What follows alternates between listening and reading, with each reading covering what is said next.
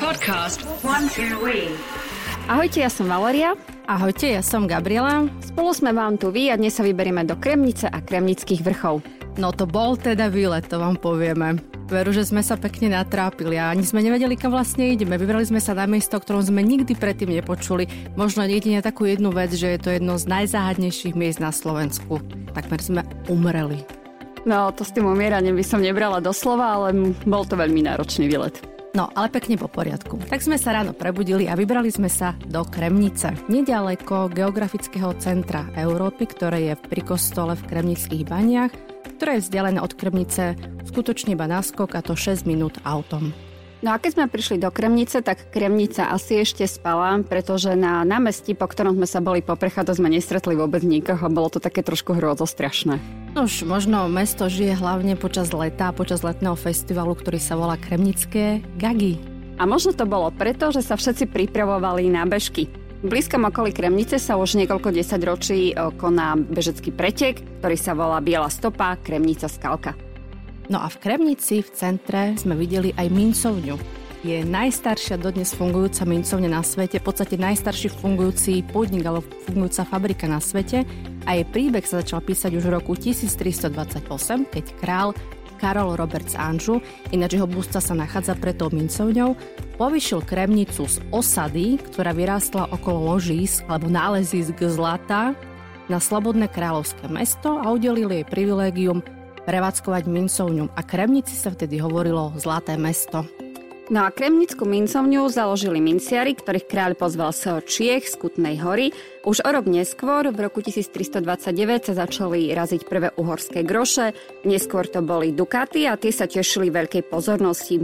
Boli veľmi kvalitné, krásne a patrili medzi najobľúbenejšie platidla v Európe. No a v 16. storočí okrem mincovníctva sa začalo v Kremnici rozvíjať aj medailérstvo a dodnes tu razia pamätné mince a medaily a mince rôznych štátov, ako napríklad aj takých exotických krajín ako Nicaragua alebo Sri Lanka.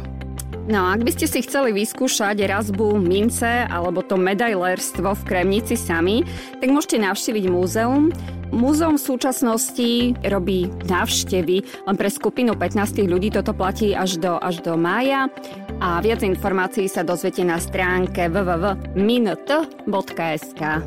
Takže musíte si nazbierať 15 kamarátov, aby ste mohli Áno, a musíte sa prihlásiť online a majú tam viacero zaujímavých informácií na stránke. Ale my sme neprišli si obzrieť iba Kremnicu. Našim hlavným cieľom boli Kremnické vrchy a v nich bajný vrch Velestur. Modro-žltou značenou turistickou trasou sme sa vybrali na koniec mesta a potom sme sa štandardne trochu zamotali. My sa tak ináč štandardne motáme dosť často, keď na tým tak premýšľam. Áno, takže boli sme za mestom a chodili sme hore dole. Proste sme nevideli pokračovanie cesty.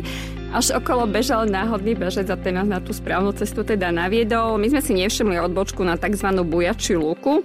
Keď nám už ukázal, kam máme ísť, tak sme šlapali ďalej na 3 studne a smerom ku chate hostinec. Kata hostinec sa nachádza vo výške 1200 metrov, ale nenechajte sa pomýliť jej názov. Není to žiadne občerstvovacie zariadenie.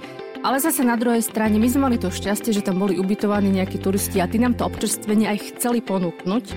Ale v každom prípade chata alebo hostinec si pamätá ešte Máriu Tereziu, slúžil na občerstvenie pocesných a kupujúcich, ktorí putovali do Banskej Bystrice a bol taktiež prepriahacou stanicou koní. A hovorí sa, že ak niektorý pocesný ukázal, že má trošku viac peňazí, tých dukátov, tak sa do doliny už nedostal. No, nám to trvalo až ku chate hostiniec takmer dve hodiny. Vôbec to však nevadilo, pretože Kremnický štos nad Kremnicou je naozaj nádherná prírodná rezervácia. Vznikla tu nádherná scenéria s vetravaním lavových prúdov. Sú tu útvary ako steny, rebra, veže a nejaké mohutné skalné sutiny. No, naša cesta po odpočinku pokračovala po modrej značke do sedla Tri kríže až na Velestúr. Musíme povedať, že sme si pekne zamakali. V podstate to bolo celý čas do kopca. Velestúr je vo výške 1254 metrov. Áno, bolo to celkom zaberacie na naše zadné stehenné svaly. No, ale v každom prípade Prečo Velestúr a prečo sme sa vybrali práve tam je známy tajomným nápisom, ktorý je v runovom písme. Písmo je vraj údajne staršie ako hlaholika, ktorú zdokonalili Cyril a Metod a malo by byť staršie viac ako 1700 rokov. Či to fakt tak je, sa dodnes vedú vášňové diskusie. Aj my sme vášňovo diskutovali. Aj my sme vášňovo diskutovali, hlavne sme ten nadpis najprv nevedeli nejak nájsť, lebo je na takom maličkom plochom Áno. kameni. Ale zistili sme, čo tento nápis znamená. V dnešnej reči by znela si takto. Prichádzajúci Silian od severu zbúral Krevnicu a Turiec a všetky hradiská okolo v roku 280 po Turicách. No a tak sme si to tam pekne poobzerali a nafotili a vybrali sme sa teda konečne dole, začali sme klesať. Tomu sa zase nepotešili naše kolena, ale zvládali sme to. Po prčom klesaní sme prišli na širšiu lesnú cestu, ktorá je súčasťou lyžiarskej stopy Skalka Králiky. A potom sme mierne stúpali a klesali, išli sme cez Králické sedlo, cez Mýtny vrch, Bystrické sedlo, až sme ukončili našu trasu na Skalke. No, tak my sme si mysleli, že sme ju tam ukončili, pravda však bola úplne iná. Naozaj už sme boli unavené, vážne unavené, keď sme zistili, že zo skalky budeme musieť pokračovať až do Kremnice pešo. Ale na skalke sme sa aspoň výborne najedli. Ak ste dobrodružný typ, tak máme pre vás jedno super odporúčanie a síce Via Feratu Komín na Skalke. Je to jedna z najťažších ferát na Slovensku a pozor je jednosmerná. Vedie hrebeňovou červenou trasou, má tri cesty. Jedna je komín, druhá je trubačová väža a posledná je výzva, ktorá je práve tou zmenenou najťažšou feratou. Je to až obtiažnosť Ečko. Na tieto feraty budete potrebovať eh, feratový set, ktorý si môžete priamo v relax centre na skalke požičať. A na tejto zaistenej ceste eh, čaká návštevníka 420 metrov lán a s výškou skalných ciest 80 metrov. Tak to môžeme vyskúšať niekedy na budúce. Tak a potom sme sa už vracali naspäť do Kremnice a to po žltej značke cez Partizánskú dolinu.